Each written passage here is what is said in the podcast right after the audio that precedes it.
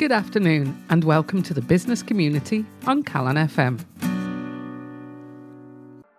Welcome to this afternoon's show with me, Heather Noble. And me, Tracy Jones.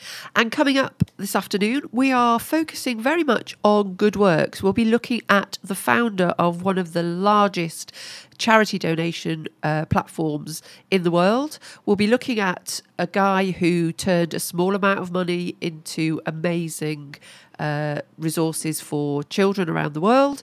We've got a few events for you, and we've got, of course, our topical discussion. And we're starting off, the topical discussion this week is corporate social responsibility. Uh, you may have heard of this before. It's often abbreviated to CSR, and it's a company's initiative to assess and take responsibility for their effects on environmental and social well-being. And generally, the term is applied to efforts that go beyond what is merely required by the regulators or um, environmental protection groups. What have you found out about CSR this week, Heather? Well, I I thought it's a it's a phrase that is bandied around a lot, and I thought I'd look for businesses that are doing good work in terms of CSR. Uh, there are lots of articles that talk about how it impacts on the bottom line. I tried to move away from that because I believe that if you do the right thing, then financial reward will find its way into the business in some way. And I came across a, a well known high street business, uh, Greggs, uh, who seem to do loads of things around corporate social responsibility. And when you think of Greggs in the first uh, Think moment, sausage rolls. you think cheap sausage rolls, you know, pile them high, sell them cheap. But they really look at customer health, where they source uh, their products and their ingredients from. They look at the community, they look at the environment, and they look at their people. And they have a number of initiatives, uh, and perhaps we'll talk a little bit more about those in a moment. But one thing that I, I just thought was particularly interesting, I don't know why I was surprised, but when you look at um, uh, Greggs, they have a, a Greggs Foundation, but they also list all of the different policies and terms of reference for their various board committees. And they cover everything from audit to remuneration, but then they get into an anti slavery policy, Greggs field to fork policy, farm anif- animal welfare po- policy. So it's really embedded. You know, I don't think they're paying lip service to this. I think they're really working hard uh, to achieve.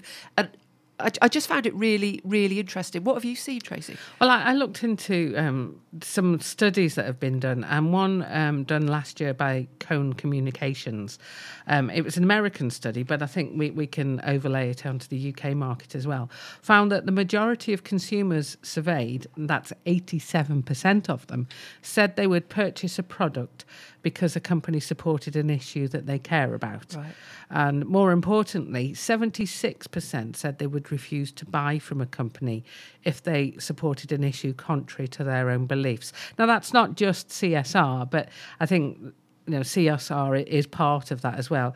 Um, but as well, I found out that um, some research done by Symantec, the IT company, said that um, a company's CSR strategy is a big factor with the top talent choosing to work in a company. And the next generation of employees is looking for employers that are focused on what they refer to as the triple bottom line people, planet, and revenue. I thought that was really useful. It's not just your customers. If you if you want to attract the top talent now, the the next generation of employees that they refer to actually are going to consider what your corporate social responsibility output and actions are. Not just as you say, not just what you pay lip service to. I, think initially a lot of this came about, or certainly the first time that I became aware of it was in terms of investments. You know, when you used to take out, um, you know, a with profits investment of some sort, and they'd be asking you where you want your money invested, and there'd be lots of green schemes, you know, um, good works. But now it's not just about ha- attracting investment. It is, as you say, it, it's multifaceted, and I think that the benefits do impact on the bottom line, but that's not the first port of call. And I, I think we referred, we sort of touched on this a few weeks ago when we were talking about um, embedding your your purpose of your business into your articles of association, and it was it was also um, discussed that um, consumers are getting wise to the fact that companies use CSR as a marketing ploy, you know, to pay lip service to it, to, you know, to appear good. But actually, the research uh, is showing that people are expecting companies to be authentic about this. Greggs, uh, I've mentioned, there was an article in The Guardian um, in February that I found, and it started to look at um, a few businesses that do different things. So, for example, um, uh, a, a, company called Tom Shoes. For every pair of shoes sold by the company, a pair is donated to someone who needs them. Uh, Tom's has shipped 75 million pairs of shoes, which has contributed to protecting more than 2 million children from hookworm, um, which is a parasitical condition that is caused by walking barefoot on contaminated soil. Asda, uh, a much, you know more well-known brand, uh, the Wonky Veg box. They buy Wonky Veg um, from farmers who, once upon a time, those veg might have been discarded. So, apart from the waste um, element, there's actually additional funding to farmers. And even IKEA. Uh, last year, IKEA funded a solar farm to bring renewable energy to 20,000 Syrian refugees who are who are living um, in a camp in Jordan. So, okay, some of this stuff is big stuff, but smaller works can be done by smaller businesses, whether that's giving your staff a day off to go and help in a, a school or reading or painting walls within a hospice or whatever it might be. There are so many different ways that you can tick this CSR box, but actually do something meaningful. So from an article on uh, Business News Daily website, um, there were three pointers that were given as uh, practical ways to to um, actually bring corporate social responsibility into your business. Uh, one was environmental efforts, so focusing on the carbon footprint of the business, for example. Um, philanthropy was number two by donating money, products, services to social causes. Number three was having ethical labour practices and treating employees fairly and ethically. And also, um, four was volunteering. So, actually allowing your staff paid time yes. to go out and support um, community efforts. And um, there's another organisation that we talked about a few weeks ago called Business in the Community. Yep. BITC. And um, part of their statement, right at the head of their website, is We believe the prosperity of business and society is inextricably linked. If every individual business strives to be the best it can be in all areas as a responsible business, there will be a positive multiplier effect that will benefit society, the economy, and the environment. If businesses collaborate, they can have a greater impact upon key issues than if acting alone. And it's worth exploring their websites. They've got some useful resources uh, explaining how you can actually practically implement some CSR into your business. And they've also got an awards scheme as well. So for um, if you've got an innovative and responsible business, the 2019 Responsible Business Awards are going to be open for entry later this year. So go along to their website, take a look. So bitc.org.uk, register your interest and get some updates and, and perhaps consider nominating your business. You're listening to the business community on Calon FM. And if anything we're talking about this afternoon has captured your imagination, then we'd love to hear from you. Get in touch with the station direct by phoning 01978 293 393, or you could drop us an email to info at calonfm.com, or why not tweet us at calonfm. Calon FM. Calon FM. Last week, Google held their keynote conference and they revealed a few interesting things. I've picked four, which I thought were of particular interest. Well, certainly to me anyway. Um, you can judge yourself whether they're interesting to you. But the first one is Google Duplex. Now, during the conference, they played back a recording of Google Assistant phoning a hair salon and making an appointment in a conversation that sounded like two humans talking to one another. And and there was no hint of a robotic voice or that the salon employee recognized that she was talking to a computer. That's pretty amazing, isn't it? Oh, yeah, Heather sat, sat there with her mouth wide open. So I think that one Yeah, worked, didn't yeah. it? So that's Google Duplex. I think we'll hear a lot more about that. Uh, Clearly, people were, were stunned with that news. So let, let's see how that comes into play. Because you can always, I, I don't know, at the moment, you can tend to tell it's a computer, you know, Alexa's voice and Siri's voice, your sat nav's voice. Yeah. It's computerized. But to actually book an appointment and for that other person not to recognize it's a computer, that's a bit amazing, really. It is. How about this one then? Gmail can now draft emails for you almost by itself. So Google are expanding on smart reply feature. So you- I don't know if it, if you use Gmail, but when you've got an email, it looks a little bit into the body of the text and sees if you're invited to something or if you're asked for an opinion on something, and it gives you three options for quick replies. Or you can just go, "Yeah, got it, thanks," or "I'll be there," all, all, all these Yeah. sort of three short one liners. But actually, this new Smart Compose feature will use AI, again, artificial intelligence, to draft emails for you from scratch. And the, the new feature will apparently make suggestions for complete sentences as you're typing. Now, I get a little bit annoyed with predictive text and sometimes get into a bit of hot water with predictive text. So I'm intrigued to see how this works. But fair dues, I do use that smart reply feature occasionally you know, if for sometimes if you're just looking for a quick response, almost acknowledging that you've seen the email, that does seem to work. So it's going to be coming for new um, Gmail consumers over the next few weeks. Oh my goodness. So if, if you're actually using this, I'd be really interested to know how you find it. And I'd suggest you're really careful because imagine if it knew that you didn't like somebody and it sent you back a, a shirty email. We've noticed that you're normally rude about this Yeah. person. Would you like us to swear? So the next one is Google Lens. This one I thought was was brilliant, especially with the example that was given in the article that I read. So Google Lens can copy text from the real world into your phone. I was sort of scratching my head a little bit until I read w- one of the uses for it. So you you point your phone's camera at text in the real world, for example, a written down Wi-Fi password. And then with this feature, you can grab the text from that photo and paste it into a text field in your phone. Oh my goodness. So it filters out the background and just lifts the text. Lifts the text. So you can pick up that Wi Fi password from the um, chalkboard that's been written down and bring it back. And apparently you can grab it and paste it. Let's see, that's Google Lens.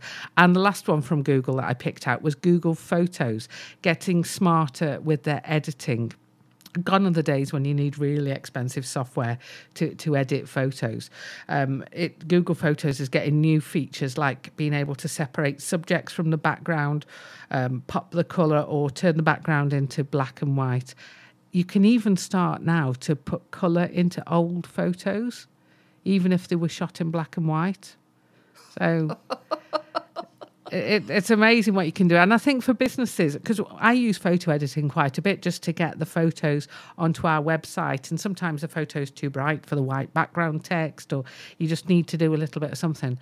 And I, I always look for the free services that I can use because I'm, I'm not a professional photo editor. I don't need the fancy software. But Google Photos getting this level of sophistication could be really useful. Amazing. Okay. So, have All you got right. some events that yeah, can beat yeah, that? they're not as they're not they're not as exciting as that now. I don't think. Um, and I apologise for my voice. I am suffering from cold, so I do sound a little bit uh, bunged up. But uh, a conference that's coming up in uh, next week, twenty fifth, twenty second of May. I beg your pardon. Um, I thought it looked interesting. It is in London and it's not the cheapest of conferences. It's 660 quid including VAT, but it is called Net Impact Approaches Conference. Measuring net impact varies by organisation and sector. But what can we learn from these different approaches and what do they have in common? And then looking at how the concept might be more widely adopted. Uh, the conference takes place in London, uh, and details can be found via Eventbrite. Uh, the next one I've got for you is uh, around making tax digital. From 2019, HMRC will um, require people to be able to use cloud accountancy software to be able to submit uh, files electronically, digitally. Uh, and this is a free uh, workshop that is being run by Ellis & Co., uh, the local chartered accountants, and also NatWest. It's on the 6th of June. It's just a short workshop, 8 till 10.30 in the morning, and that is taking place in Chester. Uh, I have one that I thought looked really interesting, which is in June, Monday, the 4th of June, a half day guide to innovation and intellectual property for business. This is taking place in Birmingham. It's being run by uh, RBS, Royal Bank of Scotland, and it starts to look at uh, it's a practical workshop how to protect innovation and commercially exploit it through IP rights, learn about funding and support available, uh, understanding the tax relief available through patent box and R&D tax credits, and a whole host of other things. Uh, some great speakers there. And finally, while I've been looking at corporate social responsibility, I came across the ICRS, which is the Institute of Corporate Responsibility. And you can become a member of that. And I just thought it was an interesting website to have a look at. So it's icrs.com uh, and it has different levels of membership. And you can start to look at um, using that as a, a badge, as it were. But they're running a workshop on the 14th of June uh, in London, and uh, you can go along and find out how to do the application which gets you onto that uh, ICRS membership uh, scale. So, uh, so a few interesting ones there. Details of all of these will, of course, be on our website, thebusiness.community. It's time now for us to look at this week's review. And as you probably know, if you're a regular listener to the show, Tracy and I spend most of our lives going through books, highlighting bits that, that interest and capture our imagination. And Tracy is much more of a Kindle girl than I am. I prefer the printed paper. It's largely because I'm too impatient to wait for the book to arrive. Ah, there's a bit of that. There's a bit of that. So I get my pencil and post it notes and things like that, and that kind of works for me. But you want wanted to find a way to pull together the things that you're highlighting digitally. And Yeah. you've come up with a bit of genius, haven't you? Yeah, so in the in the last show that we did, I, I was talking about the fact that we were looking at To Sell Is Human with, by Daniel Pink, and we, we'd found all these things. I'd highlighted all of this stuff, and I just thought I'd just like to get all the highlights together. Was there an app? Was there something that could that I could do this with? And I found it. It's it's on Amazon's own website. You're so pleased with yourself. Oh. I, I, have I got a smiley face Yes. now? Yes. Um, it's called read.amazon.com forward slash notebook. So that's the, the web address. And if you've got um, an Amazon account and you're using um, Amazon's Kindle reader, I, I can't speak for any other readers, maybe they have the same sort of service, but it will give you any notes and highlights that you've made on the books in, in your Kindle app. So I've done these notes on my phone. And the, the book that we're reviewing is The Promise of a Pencil. I read this years ago and I thought, actually, I, I can't read the whole thing again. I've got a good feel for it, but it'd be really useful if I could look at the highlights. And I, I look at this website and I have 103 sections highlighted. And it tells me whereabouts in the book it is, what page it's on, and it allows me to delete the highlight if I feel it's not relevant anymore, or to add a note to the highlight or go straight to that section in the book. I'm one happy girl here. Very, very pleased. So that's read.amazon.com forward slash notebook, but that does rely on you having the Kindle. Um, or- Kindle app that you use to read the books. But it's all here, all of my libraries um, that I've got, and I can look at the highlights. I would just like to say, we, when we were talking about um, To Sell Is Human by Daniel Pink, we talked about the Pixar pitch. I actually used it in real life, trying to think of an executive summary for a feasibility study I was doing. Um, I can't, I couldn't think of an innovative way to do it, and I used the Pixar pitch that we, we talked about um, in um, with Daniel Pink's book. So I, I did a Pixar pitch for a conference that I was proposing. It was brilliant. I just like to say not not the fact that I did it, the fact that it was a story that I told along the lines of the Pixar pitch. So that, was it well feedback. received? It, it was, and, and actually, I then had to go to my Kindle app on my phone to read out some of the um, other examples that Daniel had given. Because if you recall from the, the show that we did, he'd done a pitch for the actual book that this was written in. Yeah. And I, I thought I was really blown away by that and said that that would be the standard by which I would judge myself. And I got the opportunity to use it. Fab. Fab. So let's go to this week's book The Promise of a Pencil by Adam Braun. How to create, how an ordinary person can create extraordinary change. I read this several years ago and it stayed with me. It's inspired me. It inspired a conference that I organised with, with Denise Oliver. And it, it, it's one of those lovely little books. I think the reviews on it are a little measured, but I, I'll just share with you what I thought was really useful about it the, the first thing that, that I pick out is right at the beginning, there's a quote from Howard Thurman, and this sort of sets the tone for the whole book. And the quote is Don't ask yourself what the world needs. Ask yourself what makes you come alive, and then go do that. Because what the world needs is people who have come alive. I love that quote. I really, really love that quote. And another quote which I thought was worth mentioning was just on the uh, the cover of the book, um, or actually it was on Adam Braun's own website. A quote from Richard Branson about the book, and he says, "For anyone looking to transform the world." This book will show you how to get it done. So that big words indeed. That from uh, Richard Branson, and a, and a great testimonial for the book. And it's essentially it's the story of this uh, amazing young man, Adam Braun, who uh, had a, a history, a, a career in banking, and he was traveling around the world. And he, he, he eventually ended up setting up this um, organization. I won't say charity. He, he, he, for very particular reasons, he doesn't refer to it as a charity, which has gone on to help children around the world and building schools and, and helping to educate children around the world.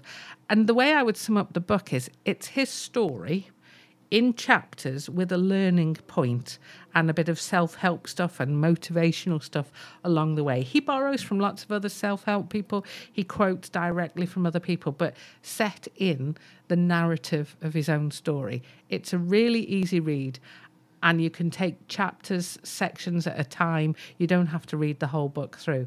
And when I dipped back into it, I, I was pinged straight back there to the first time that I read it. Now, Heather, you you haven't got the hardback book. you haven't got no, the I haven't got the post-its. No I feel post-it on the back foot totally. But what did you? You did a little bit of research around the book itself, didn't you? Yes, uh, uh, the when I looked at reviews of the book, uh, some people were quite not disparaging, but they, they were like, "Oh yeah, yeah, you know, it's another one of those. You know, I've I've I've started from nothing and I've done something amazing." And people started to be a little bit um, less than generous, shall we say? But I don't think that. Uh, that Adam Braun sets out to be anything other than just demonstrated to people that there are loads of ways of looking at this. Uh, these are some of the ways that I chose to look at a situation, and you might want to try some for you. He, he's not set himself up on a pedestal. He's literally just saying, you know, from from small acorns, great oak trees can grow. Uh, and I, I just. I just thought I'd just take it, his words uh, as part of the introduction to the book. He says, This is the story about what happens when you acknowledge that there's more for you to become and that you don't have to have enormous resources to make a difference in the world. That is so true.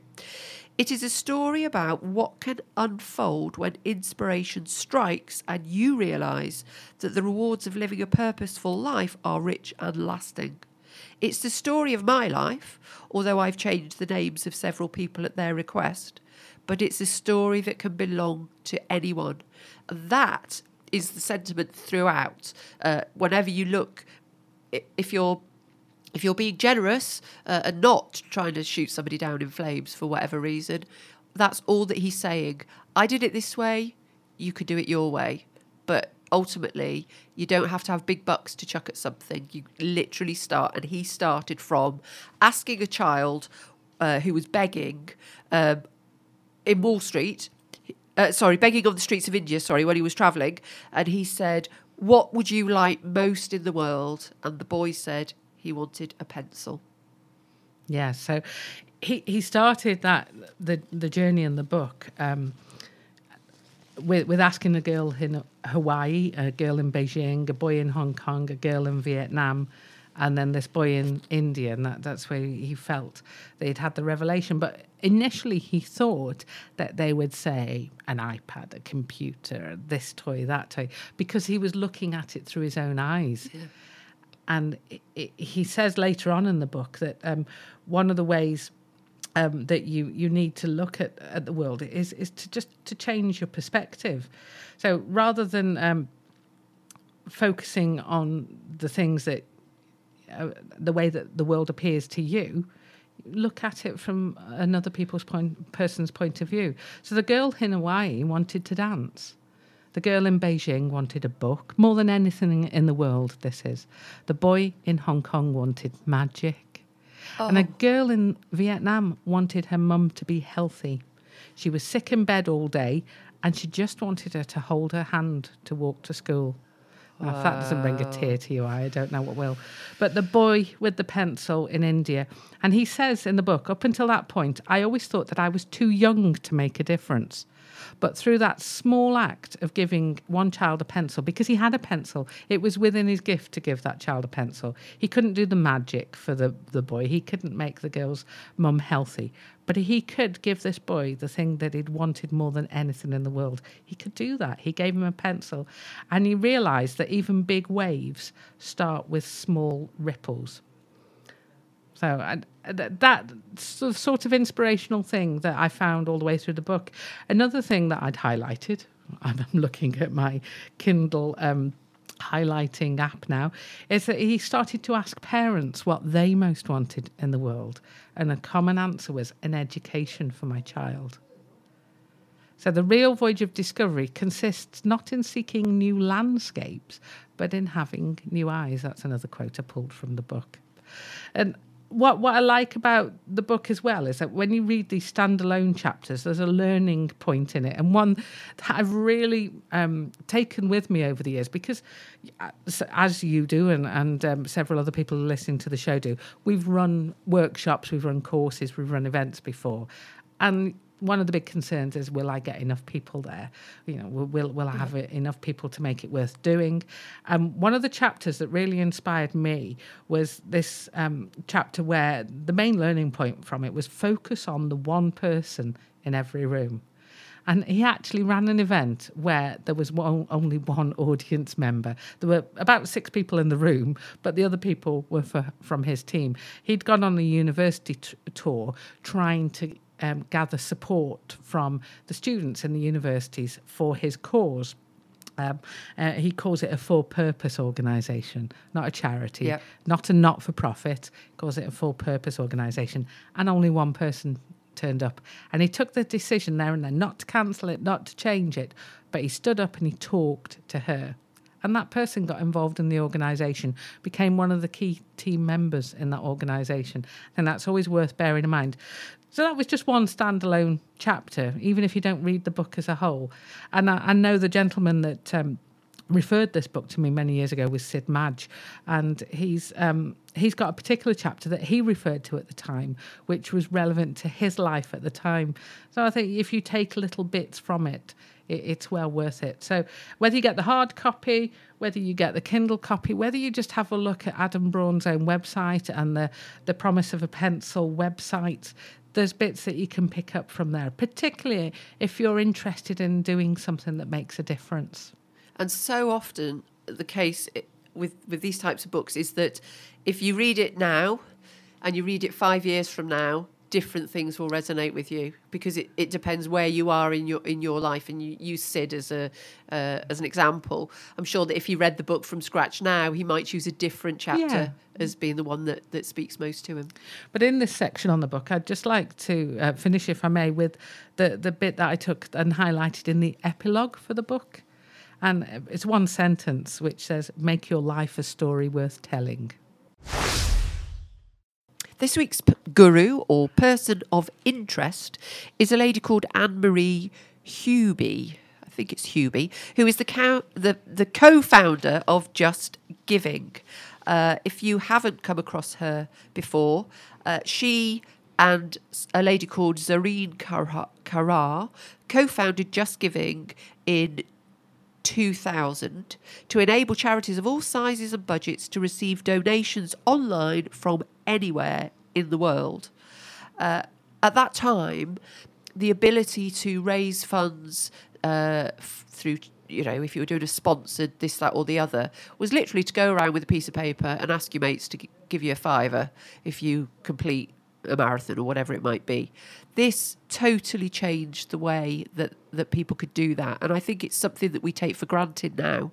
But in 2000, nothing like this existed. And it, me- it meant that people could donate small amounts of money to people that they'd never met if they wanted to, just because they were doing something for a good cause. Uh, she's an interesting case study, but a very difficult lady to find anything out about. What did you find, Tracy? So yeah, I did the usual Wikipedia, uh, LinkedIn, but um, most of the interesting stuff I found was from articles. And um, so she she went from studying journalism, uh, went to present a radio program in Belgium, which is a, a home country, and then she moved to the UK, where she was a reporter for the Birmingham Post and uh, she was studying English and teaching French in the evenings.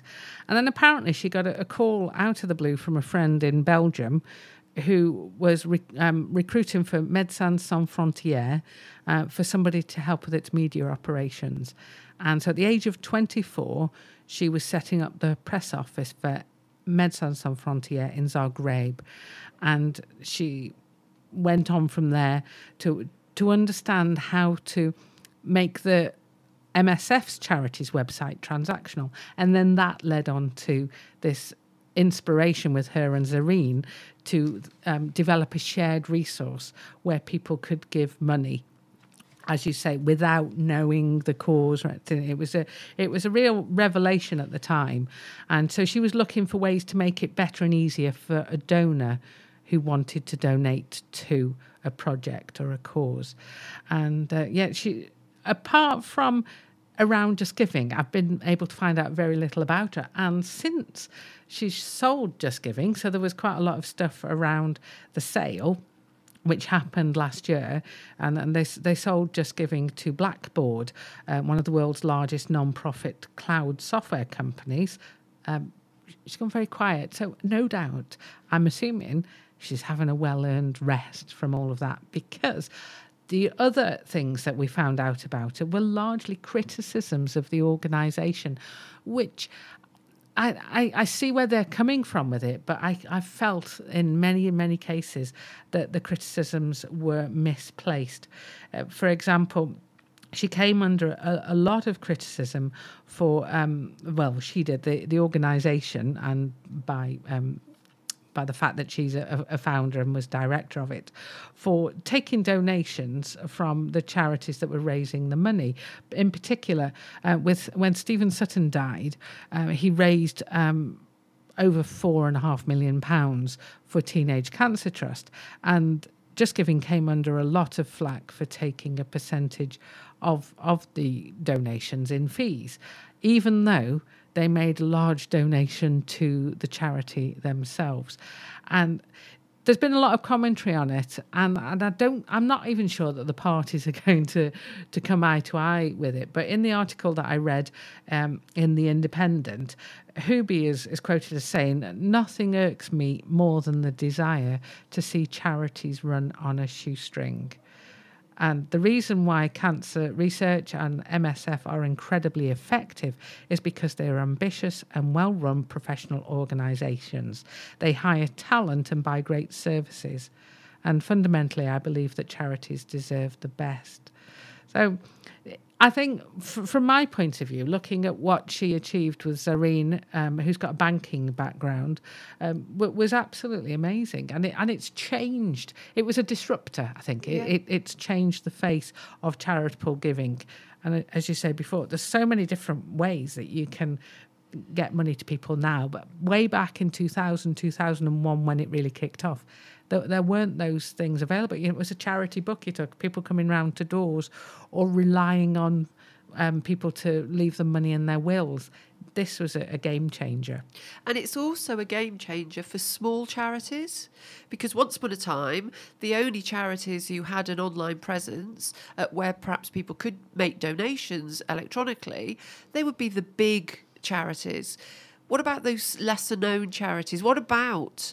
Um, uh, you know, people, you know, a, a one man band who wants to do good work and use the profile of their case to, to, to raise funds, that wouldn't be accessible. Uh, and if you did do it on a, stri- a, shoe, a not easy for me to say, if you did do it on a shoestring, uh, it would it wouldn't be tr- trusted. It wouldn't be robust. It would fall over. Just Giving is is the world's most trusted platform for online giving because it is secure. And they have a mission. Our mission is to ensure no great cause goes unfunded, so regardless of their size. And no matter what people say, uh, we have helped 100 people in 164 countries raise over four and a half billion pounds for good causes since we were founded in 2001. Okay, there's going to be a cost associated with that, but where would that four and a half billion pounds come from, and how would it find its way to the charities if it weren't for um, this brilliant idea? And I, I found an article on fundraising.co.uk by a gentleman called Adam Salmon, and he makes some really interesting points. So he's he, this article was written at the point at which Blackbaud were buying Just Giving, and he, he looks into the reasons why Anne Marie and Zarine might be selling, and yes, one of the reasons being that it's at the height of its success. But he goes on to say there's another reason. And he says it must be galling and wearing to have founded a site that has delivered so much to so many charities, yet received so little thanks and so much opprobrium. And every time the Just Giving site works precisely the way it has been designed and resourced to, and delivers a staggering fundraising response in a short space of time, there is a corresponding call for Just Giving to waive their fees. And yeah, it must have been tiring. I've seen a blog post where Anne Marie has written this blog post herself on the Just Giving website defending the need to take the fees from from the charities in order to keep this platform going, and. Uh, Adam Salmon points towards a TED talk that I'd not seen before. I was I said, "There's no TED talk by Anne Marie Huby that we could watch," but this one was by a gentleman called Dan Pallotta, and he's um, an activist and fundraiser. And in this TED talk, he calls out the double standards that drive what he describes as our broken relationship to charities. He says that too many non-profits are rewarded for how little they spend, not for what they get done.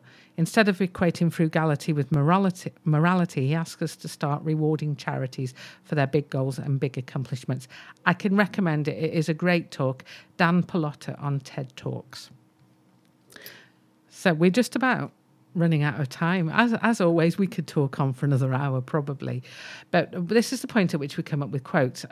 This time, Anne Marie's not all over the, the media. There's not a lot of quotes, but we've both picked out ones that, that we felt meant something to us. And the one that I've chosen is sometimes you need to pretend to have authority. And this was on a, a website where um, lots of um, women in business were asked for advice to other um, business people, and uh, she she said that as a young person in a new role, you might find it difficult to assert yourself. So sometimes you have to pretend to be the person you want to be. That's mine. Heather, what's yours? I looked at her LinkedIn profile and we've talked uh, about uh, not for profit in the past. And instead of saying not for profit, for purpose or for good. And she said, I'm driven by the belief that the for good space deserves as much capital, talent, entrepreneurial spirit, and innovation as any other industry.